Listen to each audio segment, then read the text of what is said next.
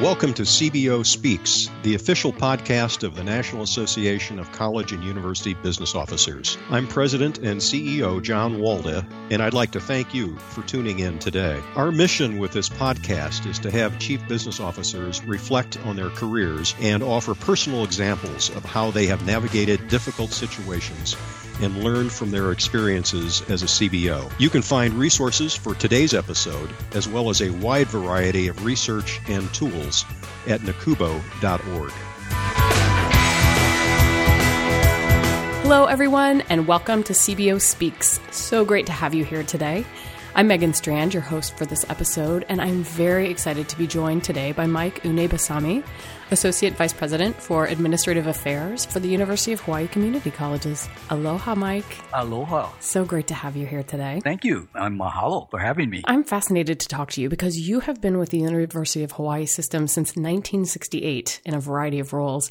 Can you take us back and share with us how your university career began? Sure. I graduated from the university in 1968 with a bachelor's in business administration, majoring in economics and statistics and wanted to go to Indiana University for my graduate work. Well, the Vietnam War got in the way, and I was very fortunate to get into the Air National Guard because I really did not want to disrupt my education.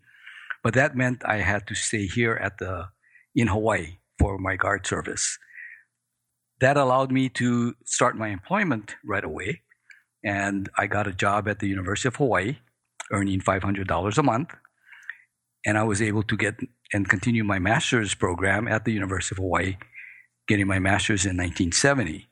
So I basically stayed at the university for all of these years, a short time with the city, a short time with the Department of Education, but basically here at the university in various capacities uh, throughout my career at the university. And it's been a great, great career. Can you think back to one of those first professional roles at the university and share with us what exactly you were doing? Well, I started at the what they call the management systems office, and I was doing a lot of various uh, statistical kinds of things.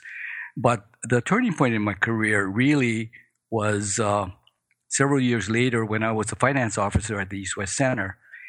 And I had a choice to make. I was offered two positions at the university. One was a, an executive level position, that was a promotion of sorts. And the other was a lateral movement to the University of Hawaii uh, budget office. After thinking about it a long time, uh, I decided to take the position at the budget office because I was very fortunate. I was in administrative positions throughout my career and did really did not have a basis for my experience and knowledge here at the university. So I just took a lateral and worked four years in a budget office. And I swear that those are the best four years in my career in terms of learning and getting to know people, getting to know processes in finance, in personnel, in every administrative area you can think of at the university. I also got to know all of the secretaries in the system office, mm. and you know who the decision makers are. That's right. That's right.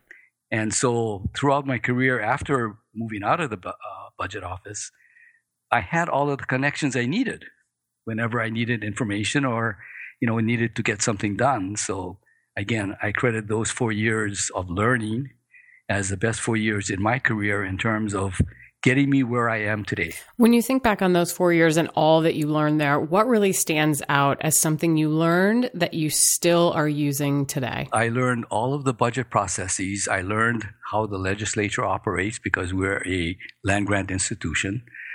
I learned things about position control, personnel, how to get along with people, how to work with people. I think that's also very important. It's not just the the job aspects that uh, makes a job you know important but you need to work with people get along with people understand people and build relationships that uh, you can depend on throughout your career so those are the kinds of things that really stand out as what I gained in those four years. You did learn a lot in that period of time. I really, really did. Definitely. So, how did you make the jump over to the community college? That's a very long story, and I won't go into it. but give us uh, the Cliff Notes version. my boss at the the budget office, after four years, said, "You know, it's time for you to move on," and um, kind of headed me off to a position at uh, one of the colleges at the Manoa campus. Soon after that, one of the community colleges had an opening for its director of admin services at Leeward Community College. And the new provost there went to the budget director and asked him for advice on who he should ask to take that job. And my name came up. And although I had just left, uh, I found out about it and went over and asked about whether they would be interested in giving me an opportunity at that because I did want the experience of a community college. After some interviews and things of that nature, he selected me to move on, but Manoa didn't want to let me go. so, so, I became, you know, somewhat of a, a, discussion point between the two campuses. But eventually, uh, it was my choice, so I decided to go to the community colleges, and this was in 1980. And I've been with the community colleges since then, 1980 through 93 at Leeward, and in my present position since 1993. What challenges do you face in the community college environment that maybe some of your counterparts don't have to contend with on a daily basis? We're very fortunate. The community colleges are viewed as the the better administered part of the University of Hawaii system. Hmm. Uh, the University of Hawaii is made up of 10 campuses, one research one, UH Manoa, our number one flagship campus. We have two regional baccalaureate campuses at UH Hilo and UH West Oahu, and then the community college system within a system of seven community college campuses. And we like to think that we're very well organized, well run uh, from our office at the vice president's office here. So we're people are somewhat envious of the way that uh, people view us. I like to think anyway. And the legislature recognizes the value of community colleges. So for me down at the legislature and trying to sell our programs, uh, it's an easy sell because we get a lot of support from our legislators. So maybe there are challenges in the traditional university setting that you don't have to grapple with. Yes, that is very, very true. that is very, very true. In your tenure, Mike, can you think of a pivotal moment that you view as having changed what it means to be a chief business officer? I think early in my career, when I got involved with WACUBO and NACUBO, uh, I was very fortunate. Uh, I got on the NACUBO board very early in my career back in 1988. And here I was, a youngster, you know, still at Leeward Community College, just a director of admin services. And I'm working with board members from major universities throughout the United States, pretty much in the vice president, CFO level. And it was rather intimidating. This young kid from Hawaii, I mean, learning how to tie a tie, where, where things like that. And I still remember, and I am very thankful that Tony Lazzaro, the emeritus vice president at USC, pulled me aside at one of our meetings and he he basically mentored me and said, took me under his arm, uh, his wings, and said, Mike, don't let these guys intimidate you. Just be yourself. And I think that was a, a very crucial turning point for me in terms of my maturity that, you know, I don't have to be uh, looking up at anybody. We're all equal. Uh, and all I had to do was be myself and take on the aloha spirit that we have in Hawaii to Washington, D.C. And, you know, that has meant a whole lot to me. Outside of Tony, can you think of other people that have served as a mentor to you over the years and what you might have learned from them? You know, I've been very fortunate. I've had a lot of mentors back home here in Hawaii that have exposed me to different opportunities, allowed me to to kind of spread my wings. Uh, my bosses have allowed me to get involved with WACUBO and NACUBO. Uh, you know, when you're out here in the middle of the Pacific, there aren't that many opportunities for professional improvement, professional growth. Mm-hmm. Uh, and getting involved with those organizations allowed me to get off the island, uh, see how other universities operate, see how other people manage and lead. And uh, again, you know, those things have really helped me in my career here at the university. You're obviously a very seasoned professional and have lots of great experiences under your belt and have had the benefit of, of having mentors in your career. Do you feel like you're a mentor to others? I like to think so. I try to, in my job here, in my position here, uh, try to help people along, uh, try to give them advice in terms of where uh, and what they should look for in terms of job opportunities, in terms of uh, professional development opportunities. Uh, I want to share the things that I've experienced uh, over the years with them. And, you know, the more I can share and, and mentor them, the easier, obviously, my job becomes if they're working with me. And my philosophy has always been that you know, my staff and the people I work with, my colleagues, are more important than I am. I depend on them, and I can't do my job without them. They can do their job without me. So, with that kind of philosophy, I mean, that's the things that I, I try to mentor my staff. Uh, they're never above anybody. And I'm not talking only about professional staff. Uh, one of the people that really helped me in my career, in my growth, was a secretary that I had early in my career. And, you know, we would have discussions about how I feel about certain things and all of that, and certain people doing this and that. And she's the one that basically opened my eyes in terms of leadership and management and basically said, you, You're not running a popularity contest here. You can't be a nice guy to everybody. You need to make good, fair, sound, objective decisions when it comes and deals with, with any issue. And you need to do that. Don't think that you're going to be liked by everyone. And I think that really opened my eyes in terms of how you approach issues, how you approach people, how you deal with people. And not all experiences are good experiences, especially dealing with personnel. But she really taught me that you need to just be fair and objective about how you deal with people. And, uh, and that has helped me tremendously throughout my career. It sounds like you have a lot of emphasis, place a lot of emphasis on professional development and network development, at least early in your career. Do you feel like those are still communities that you turn to, NACUBO, WACUBO, to when you face challenges in, in your daily life?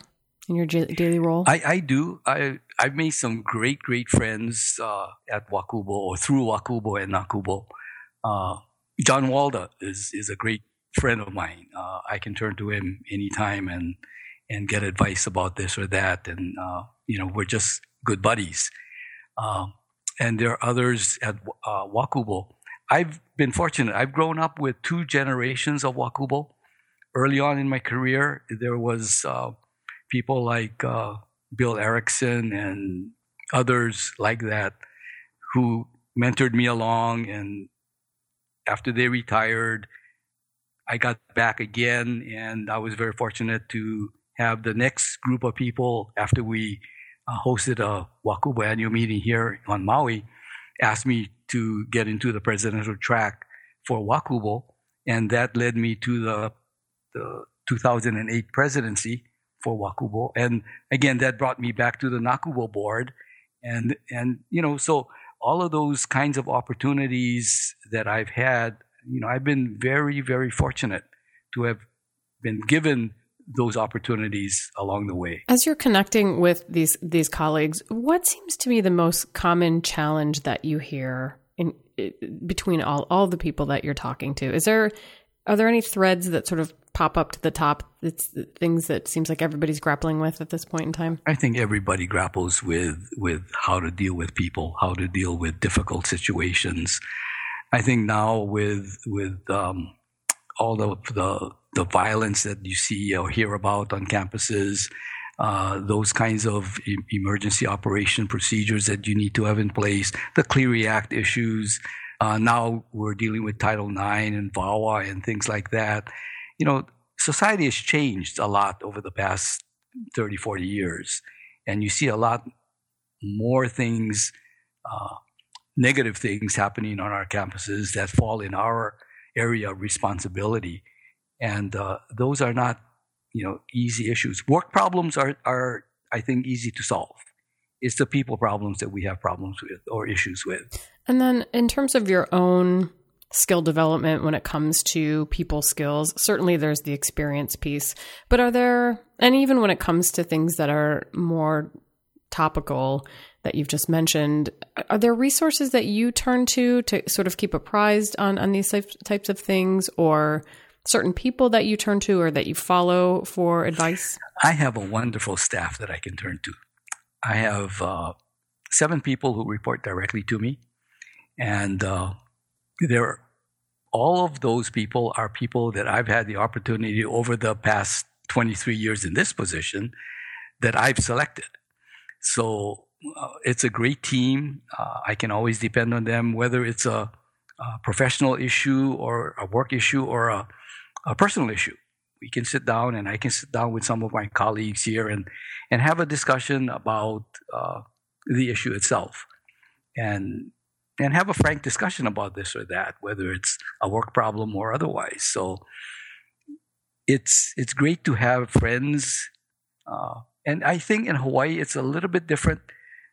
I like to think that uh, many of my colleagues in wor- at work are also part of my social friendship group.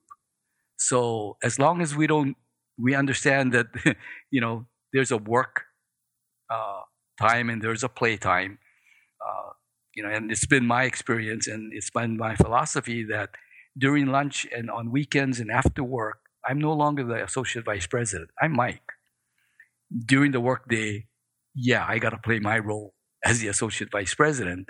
But, um, you know, and, and that's worked for me in terms of how I deal with people, how I deal with my staff, and how I deal with others uh, that I that I come in contact with during the course of my uh, the workday. What are you doing now in your role, Mike, that you never imagined you'd be doing 10 years ago? I never thought I'd be involved, this involved with WACUBO and NACUBO. Hmm. When you say 10 years ago, I never envisioned myself as being the WACUBO president in 2008. I never thought I'd get back on the WACUBO board. I'm sorry, the NACUBO board again. So again, those are just opportunities that came my way, and I've been very fortunate with that.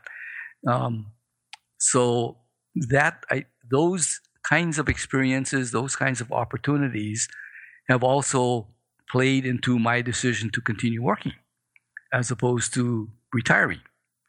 And you know, retirement. I've qualified for retirement for some years now, and people ask me about why aren't you retired? And you know, I gotta say, I'm enjoying my job so much. I'm enjoying the people that I work with.